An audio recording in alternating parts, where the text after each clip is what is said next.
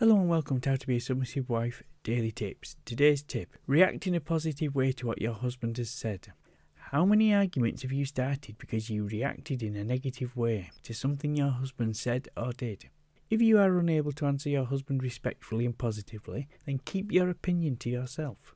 Always try to look for the positive in every situation. He is your husband, not your enemy. Would you like it if your husband reacted negatively towards you all the time? He will see negative remarks as a challenge to his authority in the home.